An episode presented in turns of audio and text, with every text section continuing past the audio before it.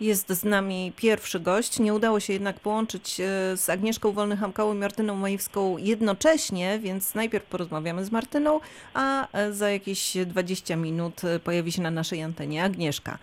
Dzień dobry Martyna. Halo, dzień dobry, cześć wszystkim. Gdzie cię złapaliśmy, powiedz?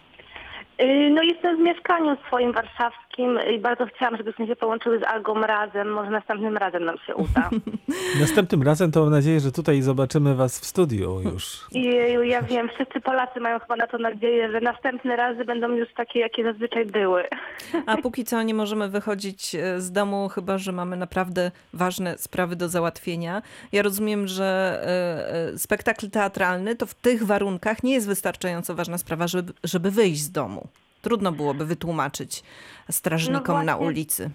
Bardzo trudno byłoby wytłumaczyć. Wiadomo, że ja jestem kontakt, w kontakcie teraz z całą swoją ekipą, ponieważ zaczęliśmy próby w Kapitolu, które trwały już dwa tygodnie i y, teraz jesteśmy po prostu od siebie odłączeni. Nie wiem, czy ktoś y, by to zrozumiał, ale naprawdę sytuacja jest dla nas trudna i wyjątkowa. I nie robicie, jak to w innych teatrach czasami się odbywa, jakichś takich e, prób, prób, prób e, przez Skype'a na przykład, czy przez inne media nowe? No właśnie jestem po wielu rozmowach telefonicznych e, z dyrektorem, z Konradem Imielą i pierwsza moja intencja była taka, w sensie zaczęliśmy próby z dużym impetem i od razu chciałam tę energię aktorów jakoś kanalizować, nie tylko aktorów, ale też swój entuzjazm i jakkolwiek przedłużać to nasze spotkanie internetowo. Ale im dłużej teraz, im więcej mija czasu, mam takie poczucie, że po prostu teatr to jest spotkanie i oczywiście możemy w jakiś sposób sobie pomagać, przekazywać materiały. Bardzo, bardzo dużo rzeczy można zrobić fajnych, zdalnie, przez internet, ale ja czuję, że nic mnie tak nie uruchamia i że idziemy z zupełnie innej strony niż tam, gdzie byśmy poszli spotykając się, zwłaszcza w tak dużym zespole. No bo to jest y, prawie 20-osobowy skład i no, nie da się chyba takiej próby zrobić po prostu zdalnie. E, kiedy rozmawiałam z Konradem Mielą, to było mm, bodajże może tydzień temu, może trochę dawniej, to on jeszcze mówił, to było, mm, był też czas niedługo po decyzji o zamknięciu teatrów, że te próby być może będą się odbywały, ale w mniejszych gronach, na pewno nie zbiorowe, może to będą próby choreograficzne, indywidualne i tak dalej. I rozumiem, że ten pomysł też został e, zarzucony ze względu na sytuację. Tak, dokładnie, ponieważ no, dyrektor jest obwarowany bardzo konkretnymi y, prawnymi wytycznymi i trochę niezależnie od tego, co artyści wymyślą, a artyści są jak woda i po prostu z każdej strony chcemy wejść, wychodzimy z nowymi inicjatywami, jak to zrobić, żeby jednak się spotkać, żeby dalej kontynuować po prostu pracę. No ale y, te obwarowania są takie wprost, tak oczywiste i my też oczywiście z drugiej strony je zwyczajnie y, rozumiemy, więc po prostu y, próby są zawieszone. E, zanim jeszcze przejdziemy do e, samej Alicji i do Twojego pomysłu na ten e, spektakl, to chciałam zapytać, jaki to czas jest dla Ciebie, reżyserki teatralnej? Jak to jest, kiedy reżyser teatralny zamyka się w tych czterech ścianach? To jest oczywiście bardzo trudne pytanie i mogłabym dwojako na nie odpowiedzieć, ale chyba odpowiem przekornie, bo jest bardzo dobry. W sensie wydaje mi się, że, że ja jestem przyzwyczajona, bardzo przyzwyczajona do samotności. Zresztą wiele o tym rozmawiamy z Dawidem Majewskim, czyli z moim kompozytorem, którym razem pracujemy nad Alicją w Krainie Czarów teraz.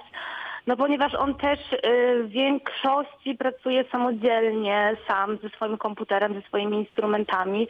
Jak samo na etapie pisania scenariusza, wymyślania, y, ja też zazwyczaj jestem sama ze swoją głową. Po prostu ten czas jakoś się zaburzył, ale, ale to nie jest dla mnie wyjątkowa, nie jest dla mnie wyjątkowa sytuacja, tak jak domyślam się i wiem też to indywidu z indywidualnych rozmów, jest na pewno dla aktorów, którzy w zupełnie inny sposób odczuwają tę zespołowość, teatralną rodzinę, codzienne spektakle i po prostu życie w plemieniu. No. E, to powiedz nam, jak spędzasz ten czas kwarantanny? No teraz bardzo ciekawie, ponieważ odkryłem e, zupełnie swoje nowe kierunki e, zapomniane. Ja od dziecka, w sumie nie od dziecka, tylko może od szkoły podstawowej robię kolaże, więc jedną ręką cały czas jestem w scenariusza Alicji, bo dużo oglądam, inspiruję się i teraz podobno wszyscy dużo śpią i odsypiają, więc temat snu, który chcę poruszyć jest na tapecie, a z drugiej strony y, robię kolaże, wielkoformatowe, duże kolaże.